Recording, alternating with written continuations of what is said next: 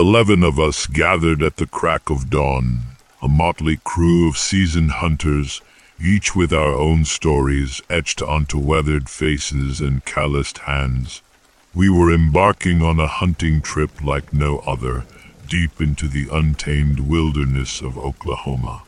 Our rifles gleamed in the morning light, a testament to our prowess and determination. As we ventured further into the remote wilderness, our senses sharpened, attuned to every rustle of leaves and fleeting shadow. The air grew heavy with anticipation, and a sense of foreboding washed over us. It was as if the forest itself held its breath, waiting for our first encounter. Days turned into nights, and with each passing moment, the weight of an unseen presence pressed upon us.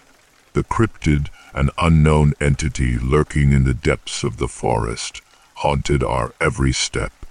Whispered tales of its ferocity and insatiable hunger filled our campfire conversations, fueling both curiosity and fear. Then it began a hunter would vanish without a trace, leaving behind nothing but unanswered questions and a chilling silence that hung in the air.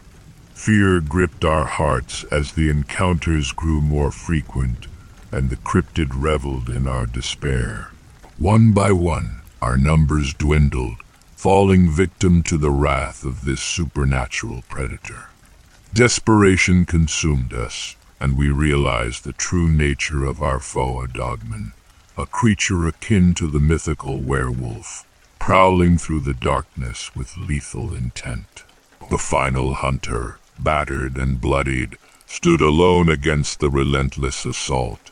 He clutched his rifle tightly, determined to defy the odds.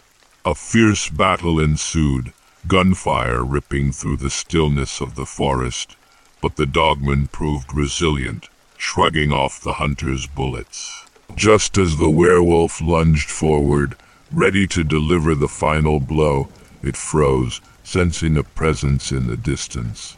With a primal howl, it vanished into the shadows, retreating to the sanctuary of the woods. Moments later, a park ranger emerged from the depths of the forest, drawn by the echoing turmoil. With a mixture of relief and pain, he rushed to the injured hunter's side, offering solace and aid. It was a bittersweet victory.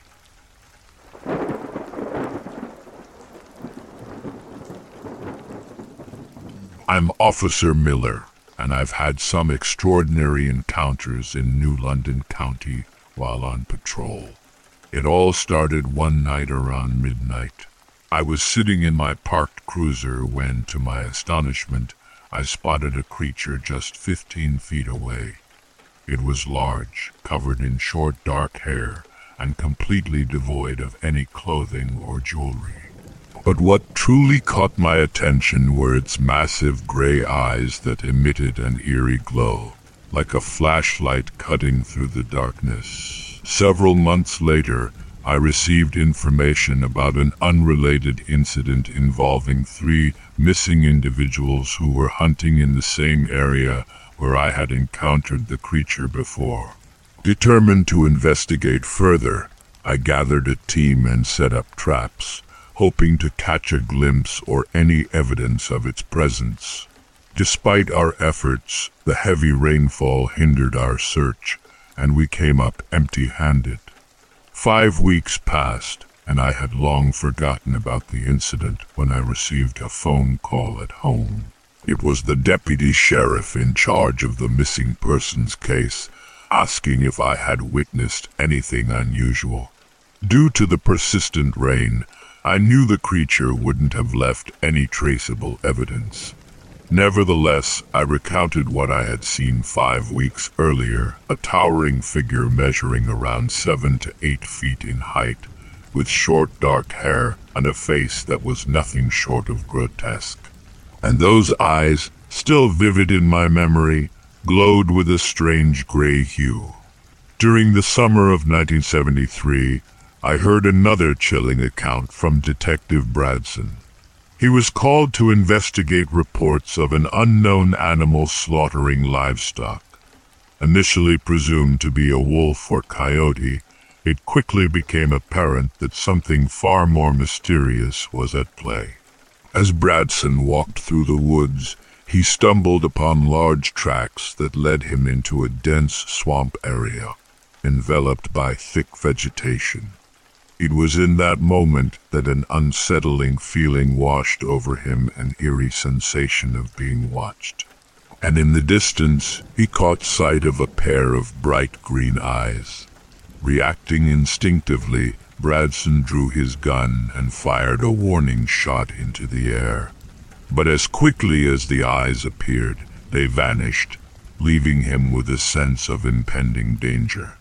As darkness descended upon the surroundings, Bradson decided it was best to retreat. He couldn't shake the feeling that whatever lurked in those woods was observing his every move.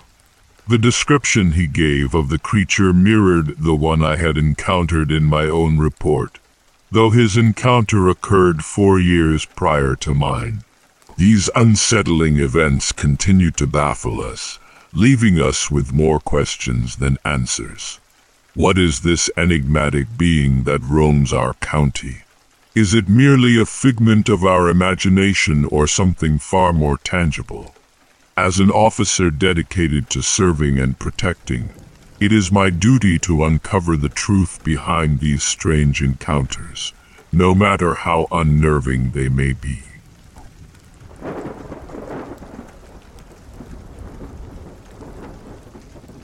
Dimly lit, cluttered with scientific equipment and specimen containers, the remote Iraqi lab is an eerie and foreboding place. The sound of machinery hums in the background, a group of scientists, huddled together in lab coats, move with purpose around a large glass enclosure in the center of the room. Inside the enclosure is a bizarre creature, resembling a hybrid between a wolf and a reptile. Dr. Hassan, a middle-aged scientist with graying hair, observes the creature intently, a mix of excitement and trepidation in his eyes. We've done it the perfect specimen, our own creation. Dr. Ali, a younger scientist with an air of uncertainty, approaches Dr. Hassan, casting a worried glance at the creature. But what if something goes wrong? What if it gets out? Hassan waves off Dr. Ali's concerns dismissively.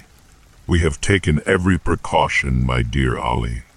Our creation will be contained within these walls. Suddenly, an alarm blares. Flashing red lights fill the room. Panic ensues. What's happening? said Hassan. Dr. Ali frantically replied, It's escaped. The creature has breached containment. The scientists scramble, desperately trying to regain control. The creature, now free, prowls the lab with a savage and calculated intent. What have we unleashed? One by one, the scientists become prey to the unstoppable creature. It lunges, claws, and tears through their bodies, leaving a trail of carnage in its wake.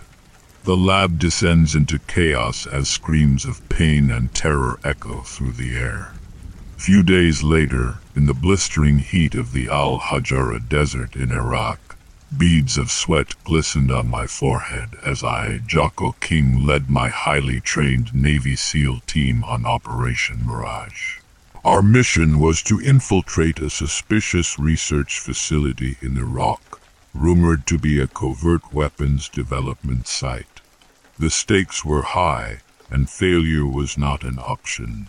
As we trekked through the unforgiving desert, our bodies pushed to the limits by the scorching sun, we remained vigilant, aware of the hostile Iraqi forces that could be lurking in the shadows. Our camouflaged gear provided little relief from the relentless heat, but we pressed on, knowing that the fate of many lives depended on our success. Finally, we arrived at the facility, its nondescript exterior belying the secrets hidden within. With calculated precision, we breached the compound, ready to face whatever lay ahead. To our astonishment, the facility appeared deserted, devoid of any human presence. Confusion gnawed at our minds as we cautiously proceeded, scanning our surroundings for any signs of life. Then the unnerving truth revealed itself. Littering the corridors were the lifeless bodies of over a hundred scientists and doctors, their vacant stares forever frozen in a haunting tableau. The silence was oppressive, as if the air itself held its breath in anticipation. We couldn't fathom the horrors that had unfolded within these walls, but we had little time to dwell on it. Suddenly, a chilling growl resonated through the empty halls. We snapped into high alert, our senses heightened, ready to face any adversary that dared to challenge us. Emerging from the shadows was a creature beyond our wildest imagination, a cryptid resembling a hulking Bigfoot with fur that blended seamlessly with the desert sands, and razor-sharp black talons reminiscent of an eagle's claws. Fear coursed through our veins, but we had been trained to face the unknown, to confront danger head-on. The cryptid lunged at us with a ferocity that matched its monstrous appearance. It moved with unnatural speed, leaving us scrambling to defend ourselves. In the chaos, it claimed the lives of a few of my fellow SEALs, their sacrifice etching a permanent ache in my heart. Yet we refused to surrender. We fought back with every ounce of strength and skill we possessed. Bullets pierced the creature's flesh, and the deafening blasts of gunfire reverberated through the facility. Our determination proved unwavering, even as exhaustion threatened to consume us. And finally, we succeeded in bringing down the cryptid, its monstrous form collapsing in a heap before us. As the creature took its last breath, an inexplicable phenomenon occurred. Its lifeless body disintegrated into a swirling mist, dissipating into the air as if it had never existed. The implications of this encounter were far-reaching, and our minds spun with questions that remained unanswered. Inside the facility, we established contact with the nearest us military base, informing them of our triumph over the conquered facility. Our voices trembled with a mixture of relief, exhaustion, and a lingering sense of unease. We had accomplished our mission, but the memory of that cryptid, the horror we had witnessed, would forever haunt our dreams.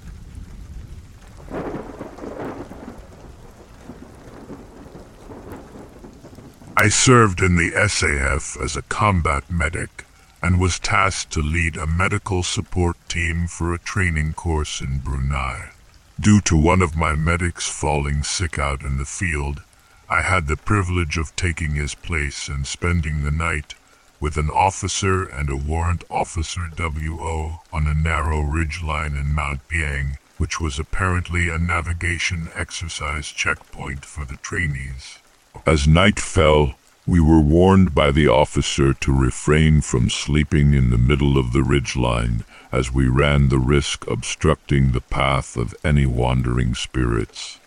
Out of respect, we took the advice and constructed our hammocks as close to the sides of the ridgeline as we dared. Being a light sleeper, I kept being roused by the sound of the occasional heavy footstep walking by, crunching on the dead leaves and sticks on the ground. The footsteps sounded human, but at that point of time at night, nobody was supposed to navigate the mountain in pitch black. The next morning, my auditory experience was validated when all three of us found fresh tracks, too big to belong to any animal, on the ground that appeared in inconsistent intervals.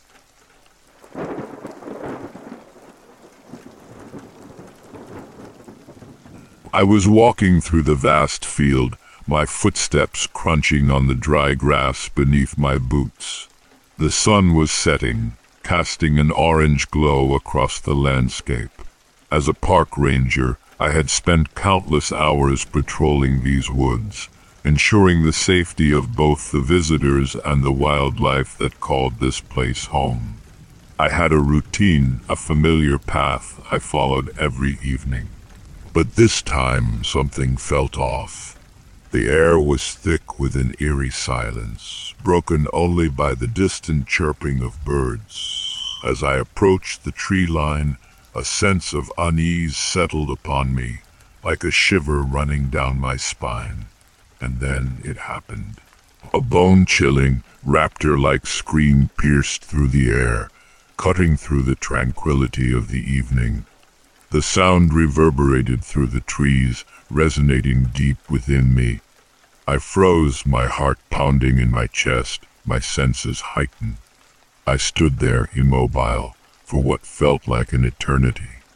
The seconds stretched into minutes, and my mind raced with a whirlwind of possibilities. Was it a wild animal? A prankster playing tricks on me? Or something else entirely?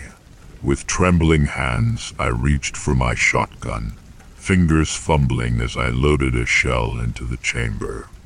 The weight of the weapon provided some semblance of comfort, a small assurance in the face of the unknown. I slowly made my way to a nearby towering tree, its ancient branches reaching out like skeletal fingers against the fading light. Leaning my back against its sturdy trunk, I sat down, my eyes scanning the surrounding area, searching for any signs of movement or danger. But there was nothing. The woods remained still, devoid of life. The only sounds now were the soft whispers of the wind and the rustling leaves. I couldn't shake the feeling that I was being watched, that unseen eyes were trained on me from the shadows. Time ticked by, the minutes merging into an indefinite stretch of apprehension. The night gradually enveloped the land, casting an impenetrable darkness upon the trees. Still, I remained, alert and vigilant. Hours passed, and the moon cast its faint glow over the landscape. No more screams, no more unsettling noises disrupted the calm. With a mix of relief and curiosity, I cautiously rose from my spot and continued my patrol. As I made my way back through the field, a nagging sense of unease lingered within me. I couldn't shake the feeling that whatever had emitted that bone-chilling scream was still out there, lurking in the shadows. But for now, all I could do was carry on, my footsteps echoing through the night and hope that tomorrow would bring answers to the mystery that had unfolded in the woods.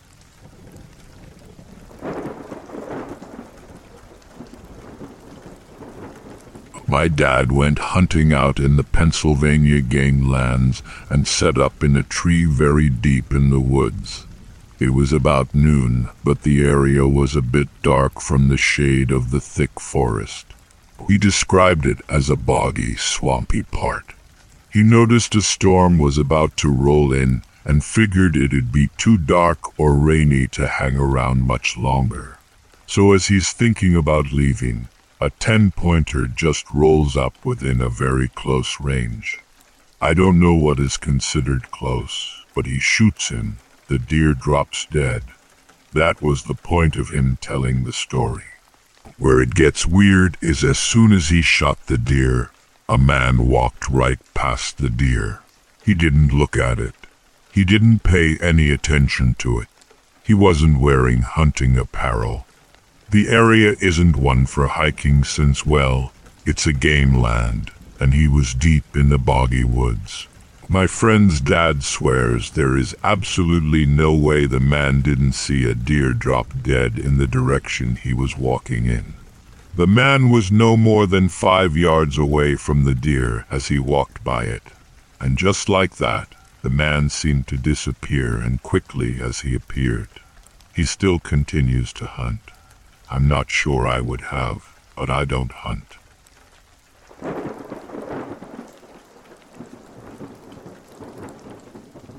It was a warm summer evening, and I, Jocko, sat on my worn wooden porch, the wicker chair creaking slightly under my weight. My eyes scanned the surrounding wilderness as my hand gripped a cold beer. Retired life was a stark contrast to my days as a Navy SEAL, quiet, tranquil, predictable. But sometimes the past has a way of resurfacing when you least expect it.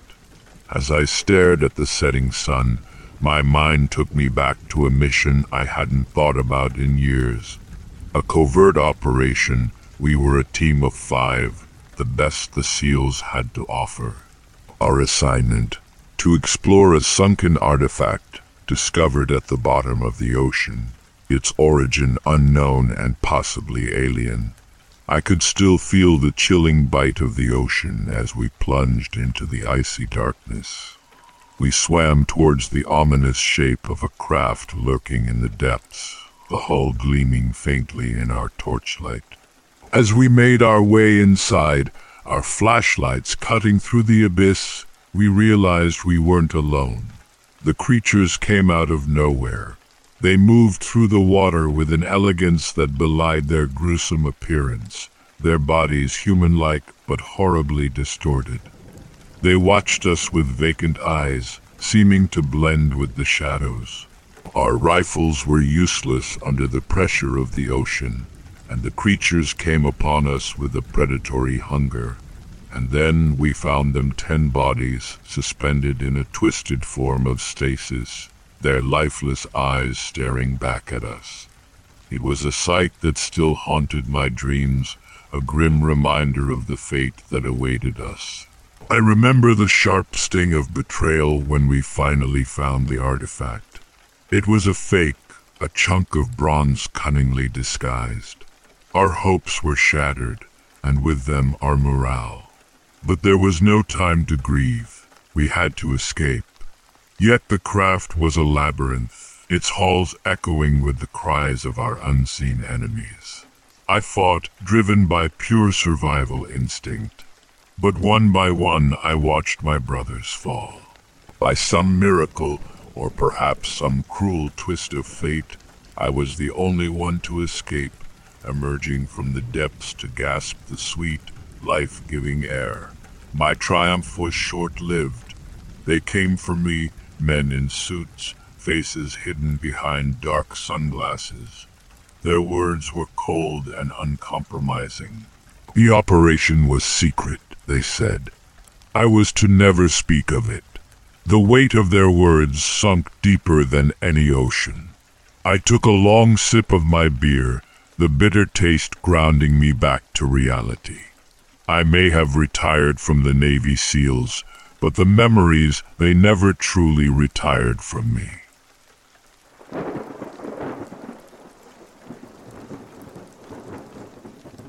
Last fall, in the vast expanse of Bridger-Teton National Forest, I embarked on an unforgettable journey with a group of friends. Our road trip was not centered around hunting or any particular purpose. Rather, it was a venture fueled by our shared love for exploration and the great outdoors.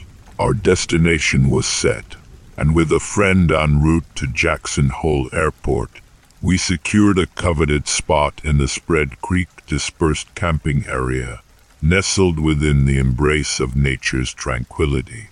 As we set up camp and made preparations, a fleeting thought crossed our minds urging us to ascend the hill and seek solace in higher grounds. However, a collective decision swayed us to remain in our chosen site, content with the natural beauty that surrounded us. Little did we know that this choice would lead us on a path intertwined with the enigmatic and the unknown. Returning to our camp after retrieving our friend from the airport, we were greeted by an unexpected visitor, a sizable dogman-like creature, bipedal with dark fur, emerged from the very spot we had claimed as our own. A mix of awe, trepidation, and respect washed over us as we observed the majestic creature in its habitat. It was a first-time encounter for most of us, a moment that left us slightly uneasy as we settled into our tents for the night.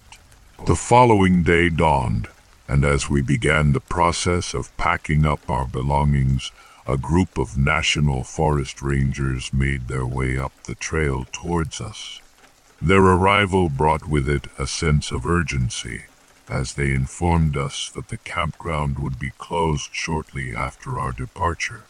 Their words hung in the air, hinting at an incident that had taken place nearby, but they divulged no further details. Intrigued and unnerved by the ranger's cryptic message, we couldn't help but wonder what lay concealed just beyond the ridge. Little did we know that the missing girl, whose disappearance had garnered national attention and ignited countless headlines, had been found merely a quarter mile from our campsite. The intertwining paths of chance and fate had brought us to a place where the echoes of tragedy resonated unbeknownst to us until that moment.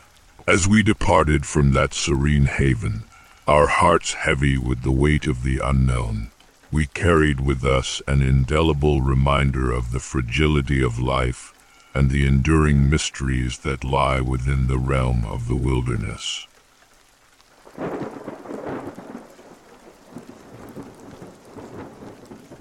Okay, you might not believe me, but me and my two other friends were staying the night at let's just call him Jerry's house. We were talking about going out at night time to see anything, because our town has a lot of scary stories and legends. We went out, and we were all on edge, and we heard a couple sounds that scared us most likely just radiator noises and branches cracking leading to us to run inside. We went to Jerry's room, and we all looked out Jerry's window. We didn't see anything for a while, but when my other friend, we'll call him Bodie, said he saw something outside peeking from the side of a tree. We all looked at the direction he was looking, but me and Jerry couldn't see anything. Then Bodie refused to look out again because the sight of the thing was burned into his mind. I couldn't see it, so Bodie described it to me. After I looked back through the window, I saw it myself. I can only describe it as extremely skinny to the point you could see its bones, and it had an extremely bulbous head that was large enough to be bigger than its entire body. This is what led me to think it was the Dover demon. Jerry went to get his binoculars, but couldn't find them. We tried to take a picture of it, but the only time the camera would focus, the monster wasn't there. In fact, the entire tree was missing. It was there for a while after when trying to find something else to get proof, but it left soon after. I know the camera not working is kind of a cliche excuse, but I put it on everything. We really saw it.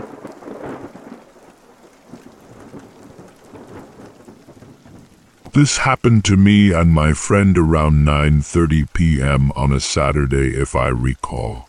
I live in an area where not much goes on and is pretty safe for the most part. Anyways, me and my friend are dumb teenagers, both male, that love urban exploring. Our favorite sites to explore are tunnels.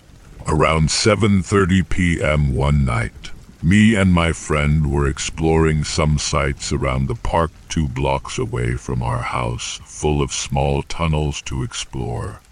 We felt a little weird because we felt as if we weren't alone. There were a couple of disc golfers, but we had just watched them leave.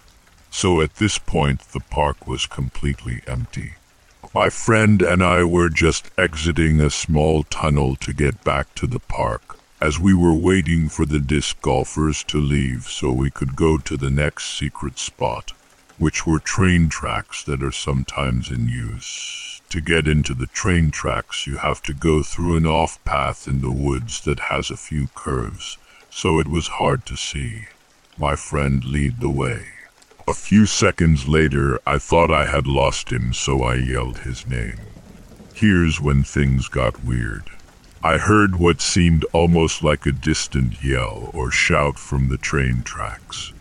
I thought he had sped up, so I jogged up ahead and eventually ran into my buddy that was just around a curvy turn. I asked him if he was okay, and he replied yes, like nothing had happened. A little suspicion ran through my mind, so I asked him if he had yelled at me from the tracks and had come back to get me. Shockingly, he didn't. He was waiting for me just at the turn, and he also said he heard the yell. Well, my friend and I are idiots. Instead of going back, we quietly continued to the tracks. When we got up to the bridge with the train tracks, there was absolutely no one or nothing up there, although I felt like we were being watched from the trees or something. I let my friend know about this feeling, and we quickly stopped throwing rocks into the creek and headed back to the park. I knew something was wrong as we were leaving. I just couldn't put my finger on it. We played around on the basketball court at the park before we left. Due to the creepy vibe, my friend and I decided it was best to take the main road back instead of the shortcut through the woods that led to our neighborhood. It was around 9:30 now. My friend and I were talking about what we should do all night because he was spending the night. The park has a soccer field across the street from it, so it has two gravel parking lots that are sorta hidden by the trees. As we were walking past one of the gravel lots, I felt what seemed like a warning from my body. I passed it off as nothing, but as we crossed the street from the gravel lot, here's where things started getting really creepy. I could see someone come out of the shadows of the gravel lot. They had appeared to be wearing very dark clothing, and a hoodie to cover their face. I was throwing red flags everywhere. The way that they came out of nowhere was so subtle and perfectly timed.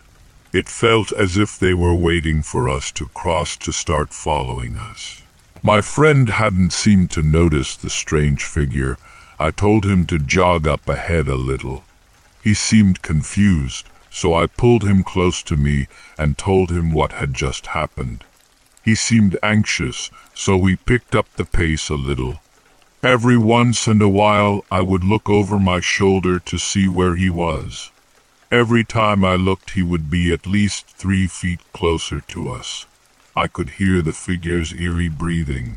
Thank God we were close to an alley shortcut that no one really uses but me and my friends. To get to it, you go up a little hill left of the street. I saw this as an opportunity. I mumbled to my friend, use the alley. He quickly nodded yes. The second we made it to the hill, we casually jogged up ahead to the alley. I told my friend to wait for a second. I peeked over to the street from the alley, and there I saw them. What appeared to be a man in his thirties was making his way towards us very quickly. I could see his eyes now. They were staring directly at me with an evil look. I told my friend to bolt up the damn alley to his house, which was connected to the alley. We had never ran so damn fast. We made it up to the street and take a sharp turn to the left. We had lost him at this point. We sprinted through his front door and locked every single entrance. We turned off all the lights and hid for what felt like an hour. Thank God, he was nowhere to be seen. I have never seen this person ever again, and I hope not to.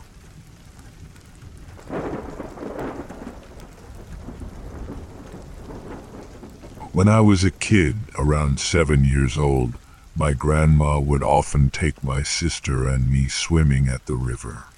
I can remember one incident as clear as day, and it still sends shivers down my spine.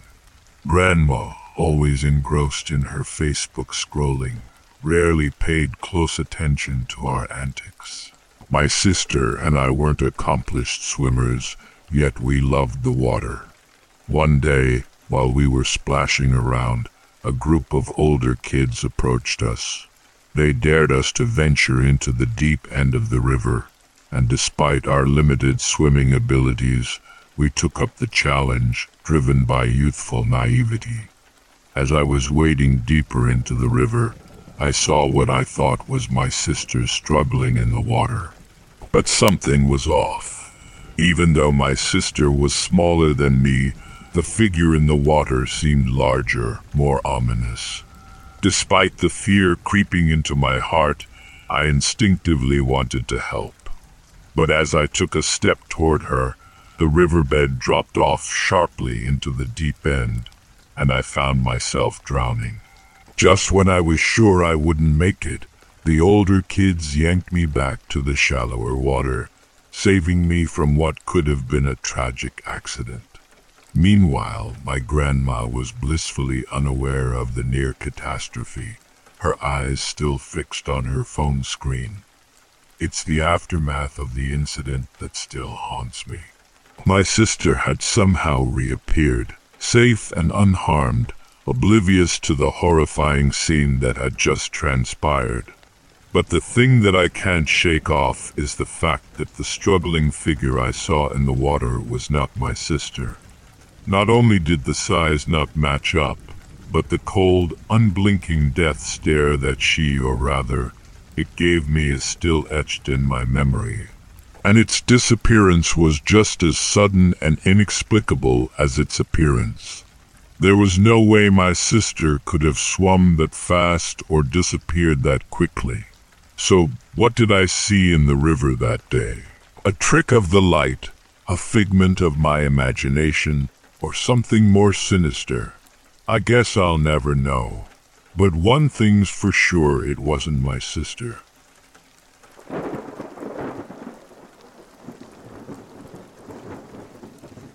Growing up, I was always drawn to the mysterious, the eerie, and the unexplainable. Cryptids, paranormal activities, and monsters that lurked in the shadows held a fascinating allure for me.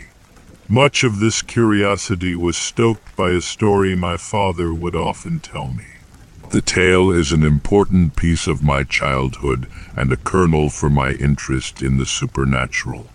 My father grew up in the scenic expanses of Oregon, a place replete with lush woods and towering mountains. One day, while he was still a young boy, he accompanied his father, my grandfather, on a trek into the forest. This particular expedition left a deep impression on my father and became the subject of a story he would recount time and again. As they delved deeper into the verdant wilderness, they were suddenly assaulted by a nauseating stench. It wasn't the earthy smell of decay or the sharp tang of wild animals. This was something else, something unfamiliar and unsettling. As they continued, they heard the ominous sound of something large moving through the trees and brush ahead of them. The source of the sound was hidden from view, concealed by the dense foliage, but they could hear it moving, the crunch of branches underfoot, the rustle of leaves.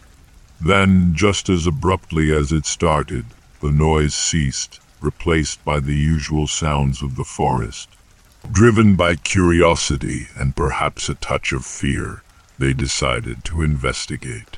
Upon reaching the spot, they were astounded to see branches broken off at a height that suggested a tall creature had passed through. It was as if something enormous, something taller than a man, had ambled through the woods, leaving only snapped branches and a lingering stench as evidence of its presence.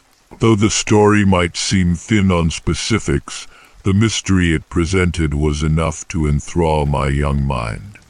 Every time my father would recount it, I'd hang on to his every word, visualizing the scene and imagining what the creature could have been. Every time I looked at the sprawling forests and majestic mountains of the Pacific Northwest, I would feel a twinge of excitement. It seemed all too plausible that something could be hiding in those vast, unexplored areas, and to this day, the possibility of uncovering such hidden creatures and unraveling their mysteries continues to stoke my fascination for the unknown.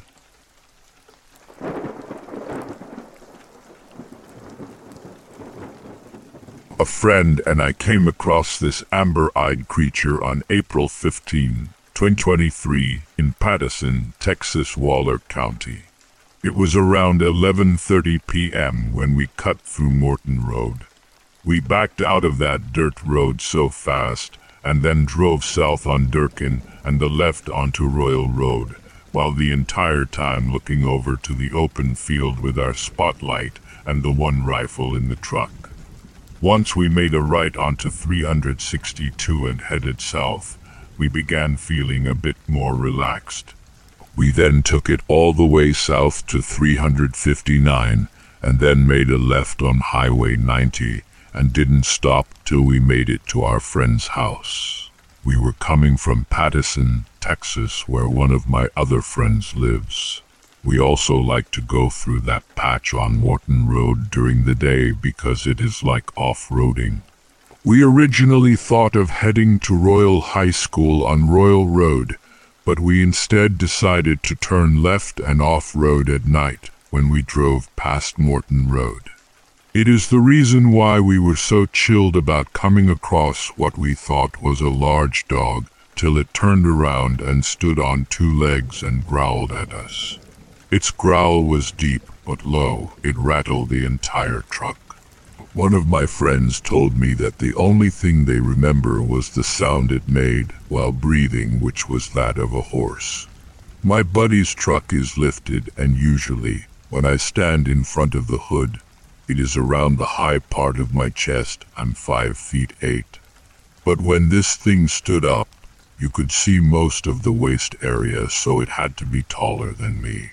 I can't give an exact measurement because I just don't know. All I know is that it wasn't a bear. I've seen black bears before. The spotlight caught it and it looked like my buddy's German shepherd with amber-looking eyes. Maybe it was a big coydog or coywolf or a bear with mange, but it was pretty tall and wide. It happened so quick, so we put it in reverse and got the hell out of there and drove all the way to Katy without stopping anywhere. Then we barricaded ourselves in it with our R-15s and shotguns, sitting there in the middle of the dark with our backs to each other for the rest of the night. We didn't leave the house until midday on Sunday to check the dashboard camera which had recorded over the entire incident the previous night. Our cell phones recorded nothing but jumble and my buddy's dog wouldn't come near the truck as it kept whimpering around it with its tail behind its legs.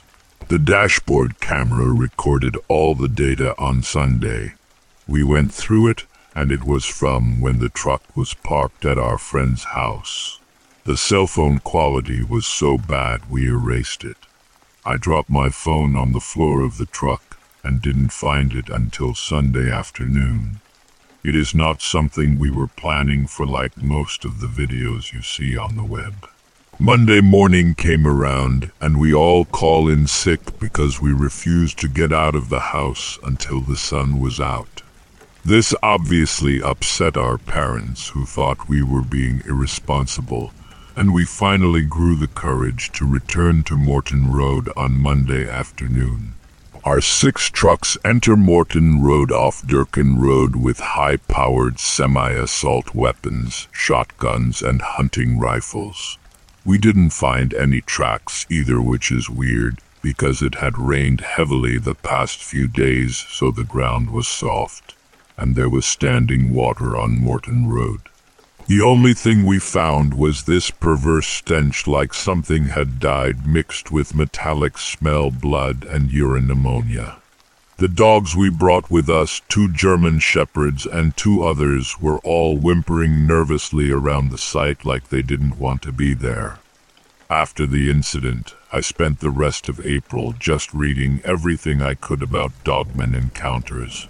My other three friends don't want to talk about it either, and one broke up with his girlfriend of three years, because he just refused to spend the weekend hiking with her through the Addicks Reservoir hiking trails.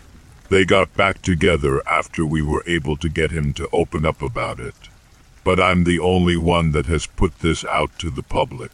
It has been a month, and I still refuse to be out later than sundown. I don't leave the house early in the morning anymore to go to the gym at 5 a.m. In fact, I have changed my life around completely, and that includes no more before bed walks at night with the dog. I have installed security bars on all my first floor windows, added spotlights to my entire home, and places better security cameras. I also no longer drive through country roads even during the day, especially by myself because I feel exposed. Last week I refused to go fishing on the Brazos River and turned down heading for the weekend to Lake Conroe. I've always wanted to go fishing at the end of East Matagorda Bay, but to get there one would have to off-road on a 4x4 west from Matagorda Beach on a dirt trail for about 15 miles. Yet after this experience, I no longer feel safe. I just want to go back to being ignorant about the things that go bumping about at night.